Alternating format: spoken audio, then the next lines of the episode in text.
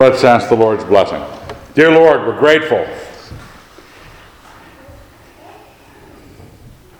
Remind us to think of you uh, as the giver of all things. We'd ask that you would remind us to thank you as the giver of all things.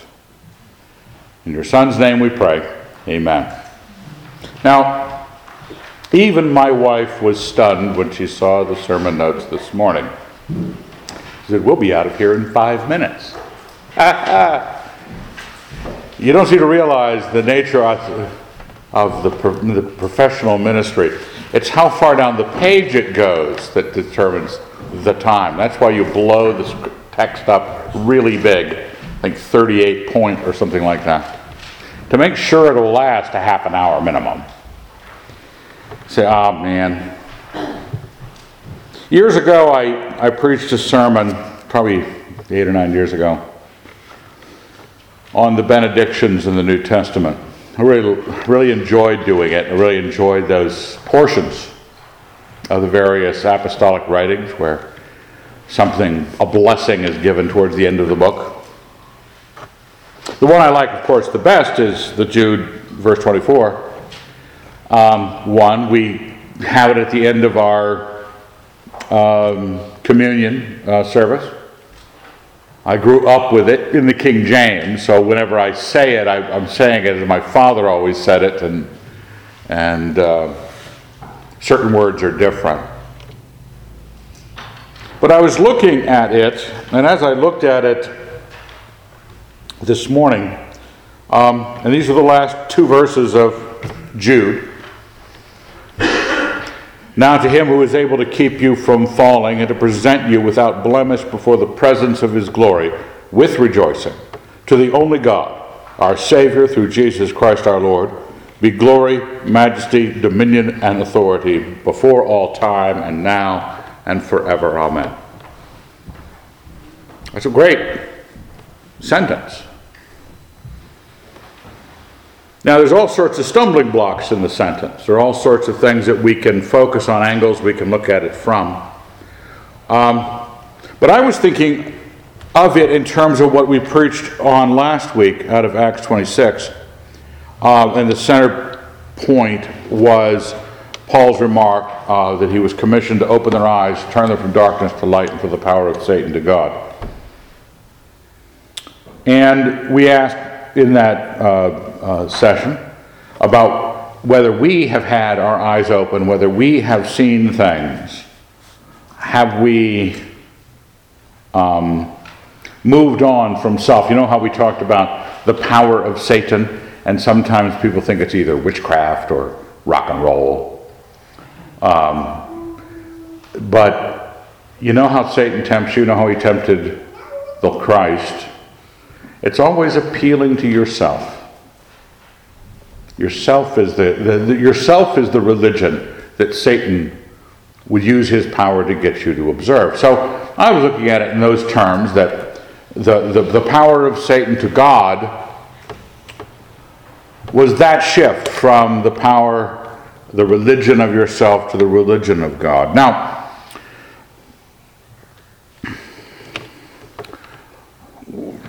it's difficult. Um, there's some guys that come over during the week in the afternoon. Greg will come over, Black Kenny will come over, John will come over, Drew will come over. Various now Jack Connect has been coming over. We were talking at some one of those days. It was uh, talking about uh, the lack of self knowledge. People don't really as you know, I believe they don't taste their food. I believe they don't see what's around them. I don't. I believe they don't know themselves. They they don't process what in Hades is going on. The Christian has to, because we're having to get to.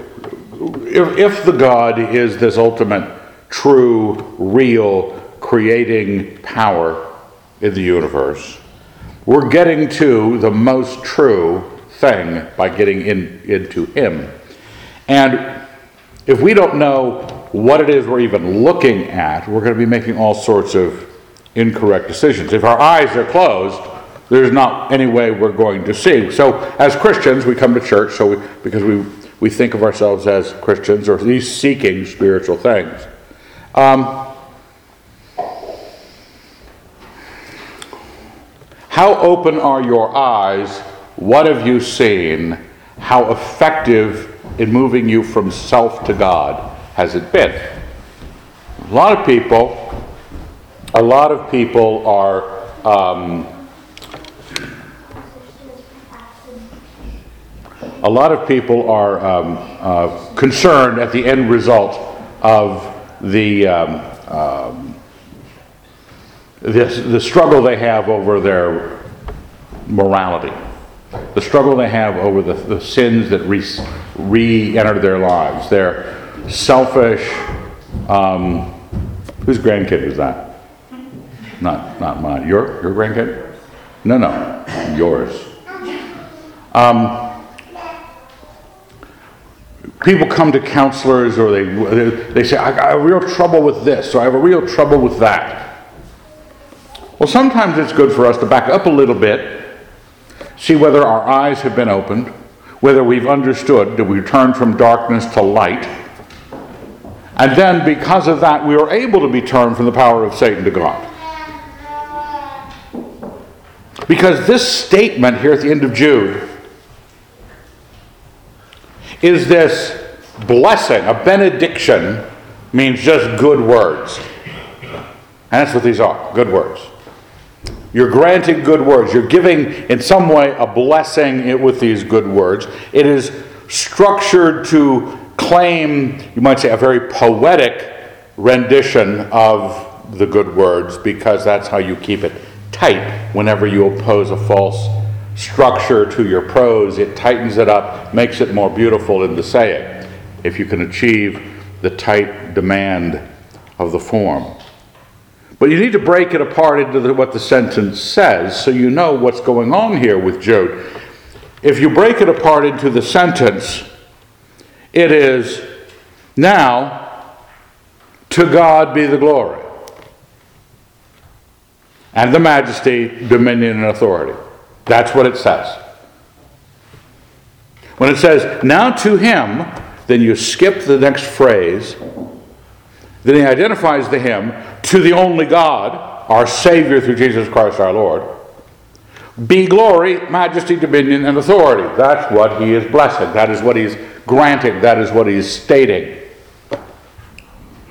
He's saying, from my vantage point in the immediate moment, the now, to him, I am rendering to him these good words. Not that God needs my words to be glorified or to be majestic, to have dominion or authority. I'm not conferring it on him. I'm recognizing it in myself. I am the other side of that coin. I am the recipient of his glory, the recipient of his majesty, his dominion, his authority. I do what he says. Because that's what someone who is delivered from the power of Satan to God goes through. So, this blessing, this benediction, is speaking of that end point where we all should have gotten coming to Christ. But maybe we came to Christ, you know, we were six at a Southern Baptist church, our eyes were barely open. Your father leaned over to you, and do you think you want to walk the aisle this morning, son? And ah, no, I would white knuckle it on the. I never walked the aisle. I never did. I think I'm a pretty strong person now for it because I, I was in a Baptist church where they had an altar call in the morning, in the evening, and probably would have called you up on the phone and giving an altar call if they could have figured out a way to do it. And you just have to hang onto the railing in front of you, which I did because it was one at the top of the balcony. And we were allowed to sit up in the balcony until I dropped a hymnal on the mayor. Um, then we weren't allowed to sit in the balcony anymore. But you always could grab the pew in front of you and just hang on. Because they'd sing that song many, too many times. It was very soft playing. Yes, I see that hand. That's cheap. I see that hand. They, he could be lying. you know if somebody walked the aisle. But I never did. I waited until uh, we moved to Michigan. My parents wanted to join another Baptist church, transferred their membership. Oh, it turns out Evan has not been baptized yet. Well, we'll just have to baptize you. So I never had to walk the aisle, I just got baptized. I was a godless, godless heathen. So I was somewhere in this. Whatever the case, you have, your eyes are X degree open. What have you seen? Have you seen yourself adequately? Are you pretty pleased with yourself? Because you don't, if you don't see your sin, it's not merely it's inaccurate, because you are a sinner. It's you have a different opinion of you and a different opinion of the task at hand. Giving up yourself is was really unnecessary. I'm pretty good.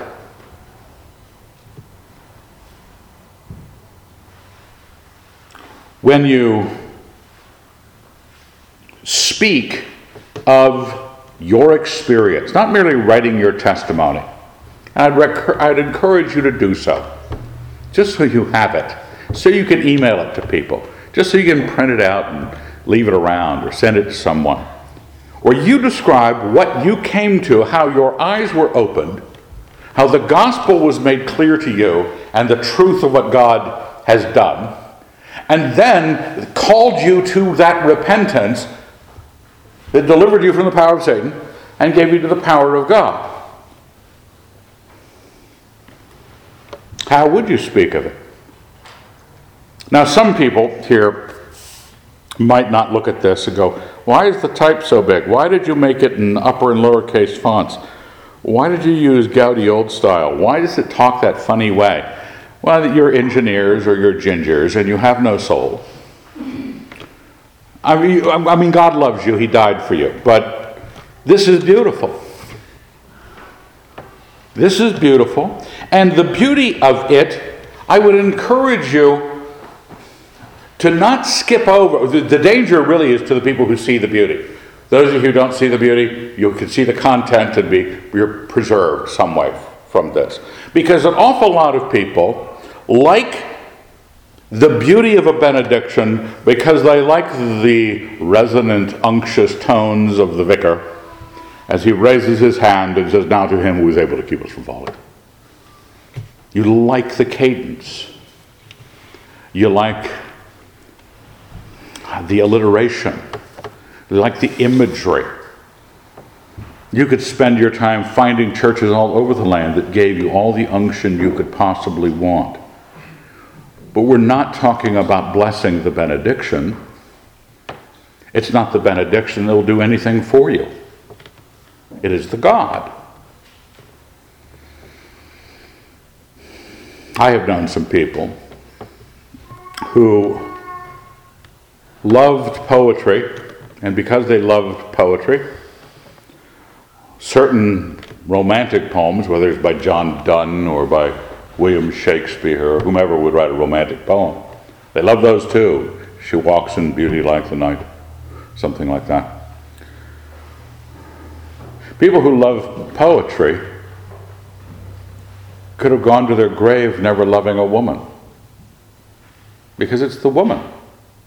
The guy who's writing the poem isn't trying to necessarily enter Oh, he might be that conceited that he's trying to enter history with the quality of his poem. But he's really moved by the woman. It's about our God, it's not about benedictions.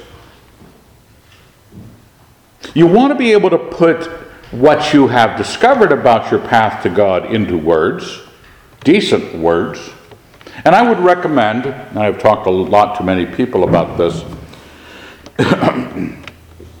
say your best friend forever, one of your besties is getting married, and they've asked you to give a toast. And I will have to kill you. Because that's what Americans do when they're asked to give a toast for their bestie at a wedding. They will talk nonsense for half an hour. And that's not what we want. We, we, we have a God we sing hymns, we write poems, we give benedictions because some things deserve the greater voice than we're giving it. But we don't want to worship the voice.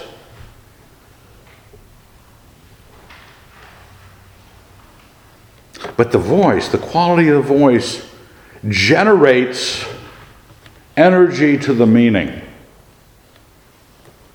You've, you've perhaps heard a love song or read a love poem that made you cry. You don't even know the people it's about. You don't know the guy who wrote it. You don't know the woman it's about. And, uh, but here you are sobbing like a girl because it's just too good. Now, I don't react that way to love poems. I, I get a little worked up at uh, Tennyson's Charge of the Light Brigade. It's just something. The horses, the glory. I get worked up. Every time I read it, I don't shed a tear, but I do, I, I do feel the emotion. Honor the Light Brigade. We know that this generates, we know this part, of this is your ability to speak to what is in you. Did your eyes get opened? Did you get turned from darkness to light and from the power of Satan to God? In my heavens, your soul was saved. You need to speak of it. She's beautiful. You're in love. Write a poem. Speak of it highly because you want this to have an energy about what it is you're about as a Christian. We're not just Americans who are churchy. We're not just Americans who, who like this club of reasonably cool young people, youngish people, old people.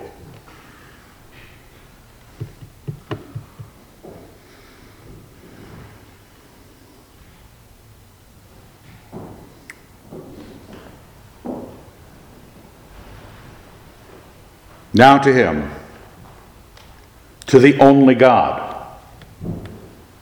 to the only God who is the Savior, our Savior through Jesus Christ, who is our Lord. And you begin to realize that as you think of this two verse section, your mind is going to other places. Romans 10.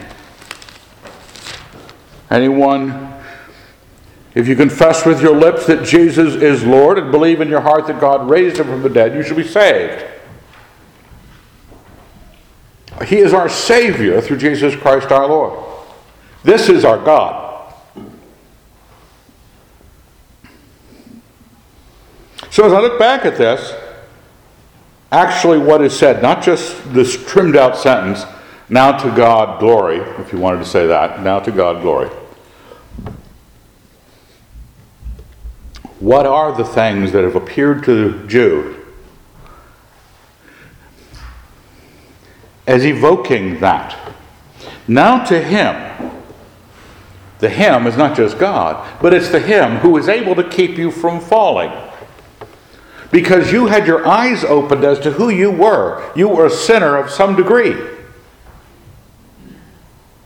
Christ is the answer to the guilt of your sins and grace for you in the pursuance of holiness.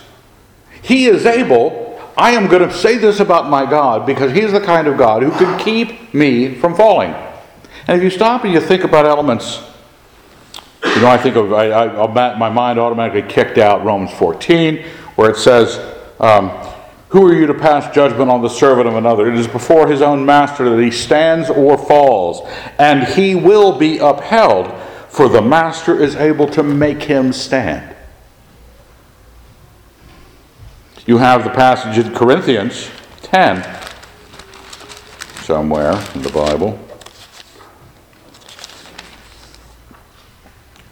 No one, no temptation has overtaken you that is not common to man. God is faithful. God is faithful, and he will not let you be tempted beyond your strength. But with the temptation will also provide the way of escape, that you may be able to endure it. He is able to keep you from falling. Not we're not talking justification. I know that the broken Christians and, and, theologically accurate Christians love to run around saying there is no righteousness but Christ's. But our Christ is here to make us righteous, as it says in 1 John, he who does right is righteous. That's what he is able to keep you from getting into sin, keep you from falling. And in the end result, to present you without blemish. Not to the church. We can all fake goodness enough to you know, show up here, right? You just iron your pants and show up. Just being here alone, say, oh, they're doing well with the Lord. They're at church. We could, we could be easily fooled by one another. We're not here to present to the elders and the bishops how righteous you are. He wants to present you unfallen, unblemished, before the presence of His glory. This is before God. The passage I, I thought when, it, when that came up was out of 1 John somewhere. Let's see. now, little children, this is 1 John 2 28. Now, little children, abide in him, so that when he appears, we may have confidence and not shrink from him in shame at his coming. If you know that he is righteous, you may be sure that everyone who does right is born of him. This is our, this is our path. This is what our eyes were open to see. This is what information we were given to resolve. And this is the God to which we set ourselves, or we were set free from ourselves, which was satanic in its nature. This is my God. He's able to keep me from falling. He's able to keep me holy.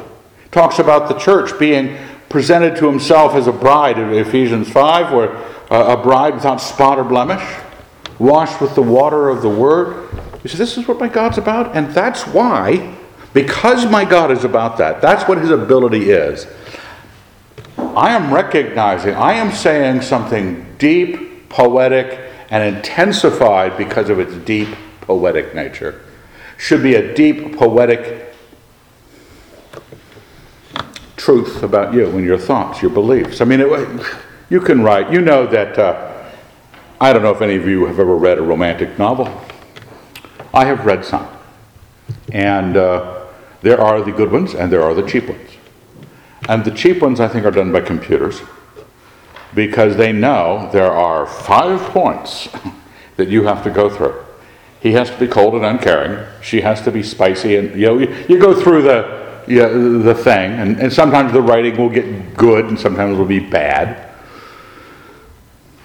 But you kind of, you know, if somebody just goes home, hasn't dated a girl in 20 years, so I'm going to write a love poem this afternoon. I'm just going to imagine, okay, this is what you have to. You have to rhyme spoon with June.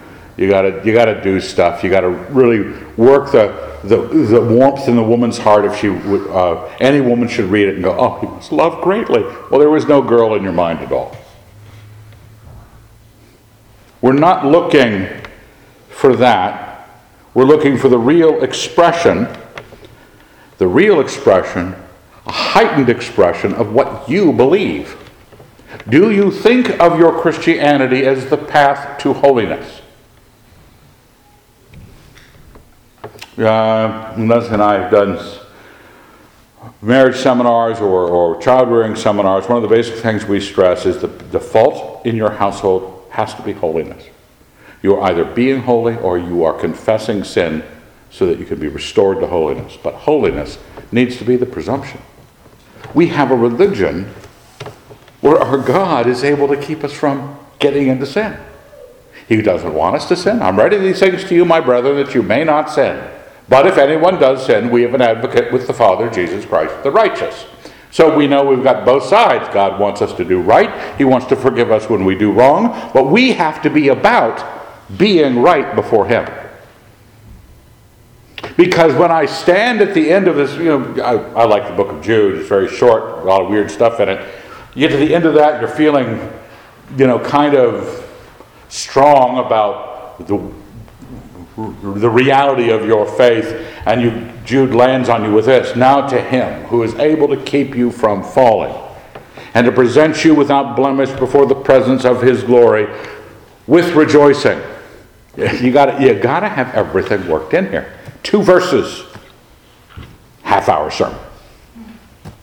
And we're not done yet. We're not even halfway. With rejoicing.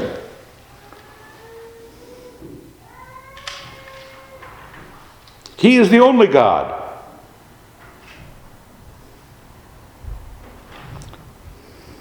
Too many times, because you're not on board with this doctrine, you know this is the doctrine of the church. Yes, I know that Jesus. He's able to keep us from falling. And sometimes when you want to fall, Jesus gets in the way. And the whole idea of I don't want to have, even think about Jesus when I want to fall, when I want to be blemished. And I'm not even a point of rejoicing about holiness. I've known people to argue with me, and I, and I think this is just strange, argue with me about rejoicing. As if you can't expect me to want to be happy. Uh, yeah, I, I thought I, I, could. I think Aristotle could too. I mean, we, we, we, all the great minds of human history have, except for the nihilists, probably expect that happiness is the end desire of all men of all things. Now, I, I, I think it's peace, which is a sense state of ease, state of happiness. But I know Christians who will argue, I don't have to be joyful. Well, don't you want to be? You don't even have to be good. I understand that. You could be a murderer. But don't you want to be joyful? Do we want this life we have just declared? If not, then you go back and see if your eyes are open. You haven't realized the problem. Maybe you had a little bump in life and maybe your life's not turning out, so you thought about religion a little bit and you started going to a church and it happened to be All Souls and and it, and it and here it is, they, they're talking like if they believe it. This is what a believer believes. This is what a believer blesses God for. He's able to keep me from sin. And when He presents me before Himself in holiness, it'll be with rejoicing.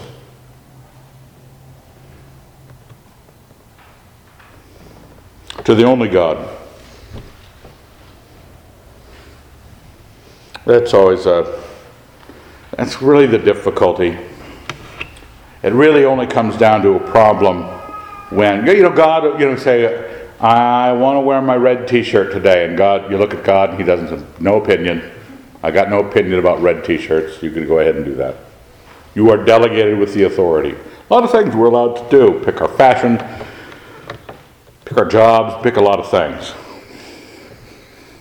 Sometimes our desire to pick things or guide what we do starts to walk over into what he is in charge of. He said, I can let you, let you pick your t shirt. But now we're talking about bigger things, and uh, I'm in charge of those. He's the only God.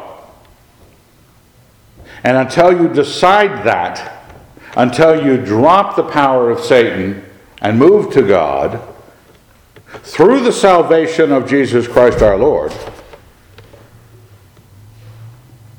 I can't even I can't even really claim to recognize why.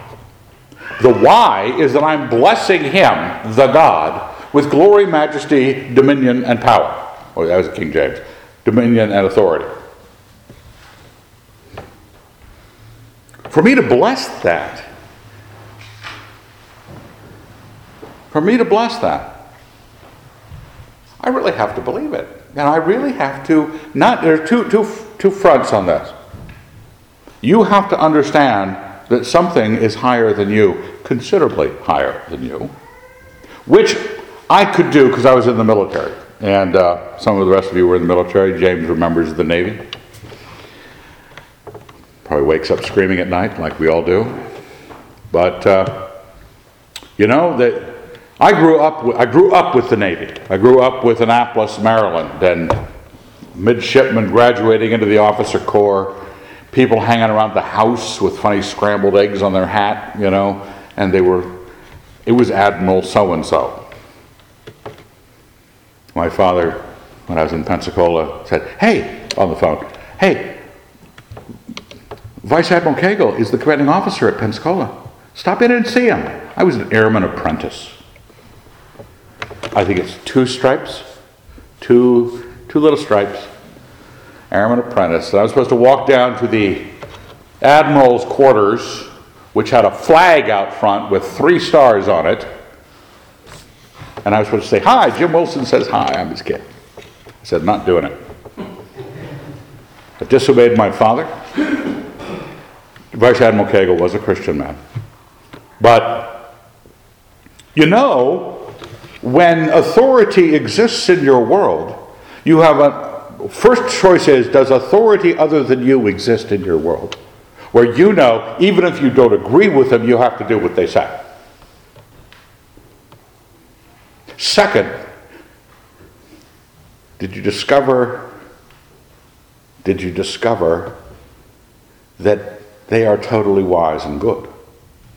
Totally capable to the position they're in. That's what we have in our God. Sometimes you get it in a boss, sometimes you get it in a commanding officer, sometimes you get it in a husband or a parent. You not only say, they're above me, I'm glad they're above me. Because you are you are speaking the poetry of your belief. You're going to say, I'm going to bless this with me declaring Confess with my lips that Jesus is Lord. Confess with my lips that glory belongs to God, majesty belongs to God. Occasionally, as I've met somebody, usually a young person, uh, I introduce myself and let them know they could call me Your Majesty. Now everybody, ha ha ha, that's really funny because there's no way you're majestic. Nobody gets called Your Majesty. Not, barely Elizabeth II gets called Your Majesty. We know that counts when it comes across our lips. We know that we are naming something a pretty big deal, importance. We didn't just say, remember, this is the God who's able to keep you from falling, present you blameless with rejoicing in his presence by his standard. And I am saying he's got the authority over those things, he has got the dominion over those things. I am viewing him through a lens of glory, the, light of his goodness, the weight of his being.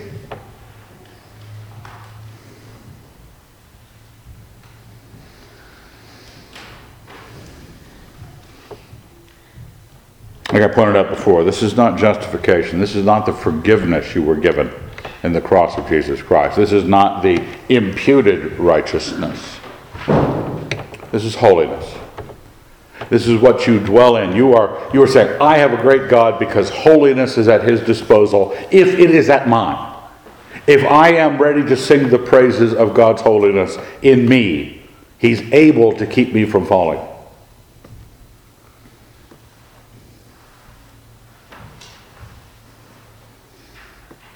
You see it in some of the other, I, I pulled out when I went to the sermon on the other benedictions, I pulled out a couple others.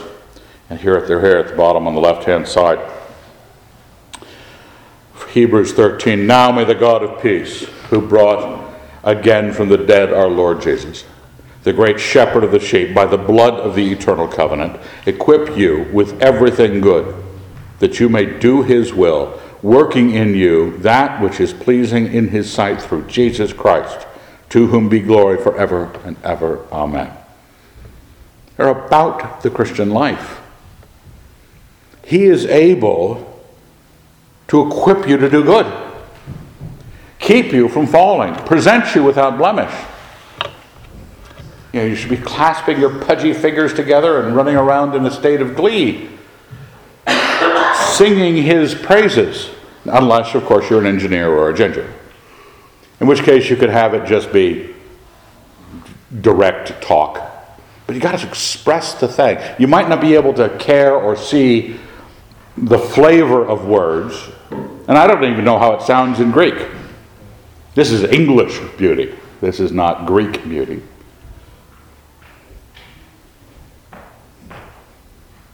But you ought to just like when you hear, without any. You ever heard a story uh, where just the facts alone brought tears to your eyes? Or just made you happy to hear that it happened? And there wasn't any, you know, working the crowd up? You know what those are like. That's what you get. If, if you don't care for English literature or English poetry, great. Do we care this much. Usually, uh, my wife was talking with some other women in the library the other couple weeks ago, I think it was, about child performances. And they started looking up child performances on the internets. I don't quite understand this. I did look up a Russian kid, five years old, playing classical piano in front of an orchestra, five years old. You ought to be ashamed of yourselves. The Russians are way ahead. Then another Russian kid, no fingers, playing piano. No fingers, zero fingers, stumps playing piano. Get the lead out, get lessons, do something. Now, I'm not moved emotionally by it, but some women, Leslie loves, to, she trained little kids singing and the like, and a little kid doing a great job on a thing is just, it moves her. Just the concept of it. You could probably just tell her that a kid did it and she cried. We're all Christians. We might not share the same thing. Some people, you know, when they, was it Philadelphia Eagles won the last Super Bowl? I know some people from Philadelphia, and they're still emotional about it. We know what that's like. We're Christians. We should know what this is like. It's, it's moving just for its content, not for its wording. The wording just spins that glory up harder. It just says, mm, we're going to intensify this. We're going to, we're going to put some English on it. See what I did there? It's kind of a pun. Ephesians 3:20. Now to him who by the power at work within us is able to do far more abundantly than all that we ask or think. To him be glory in the church and in Christ Jesus to all generations forever and ever. Amen. In case you sometimes wonder if the hyperbole is too much, you know, how Jude is just going to town. What's he saying? You know, blameless, without flaw, without stumbling one time between now and the grave. Are you kidding me? And then the other benediction, just to insult you, says, more than you can actually ask or think. The hyperbole is well within your confines of you asking and thinking. I'm going to give you more than that. That's what my God is capable of. That's why we speak. That's why we sing hymns. It's not because it, Christians always did it. You know, we, we, uh, we know that we are moved inside your culture to declare your Christ somehow with something transcendent. How can I? Some people can sing, I could carry a tune, and enjoy the singing of it. Some people listen to the beauty of the singing and, and, and they may weep, but they can't sing. But we're addressing our belief. What is it? Who is our God? What is He about in us? Do we have our eyes open to it? Have we been illumined to what the Christian life is about? And have we spoken in any way of how we've been set free from Satan? We have been set free from the power of Satan. And we've been given to the power of God. And again, we should be skipping and frolicking through the Arcadian wood, singing his praises and speaking of him with this kind of height before all time, and now, and forever. And then it says, Amen. And that's when you pretend for a moment that you're in a black church. Say Amen. I said, now pretending that you're in a black church. I know you're white. I know this is hard. You're not allowed to say anything during services. The pastor just said, say Amen. amen. Thank you. Let's thank God. Dear Lord God, we are grateful. You've been good to us. We trust that we would live in goodness before you. In your Son's name we pray. Amen.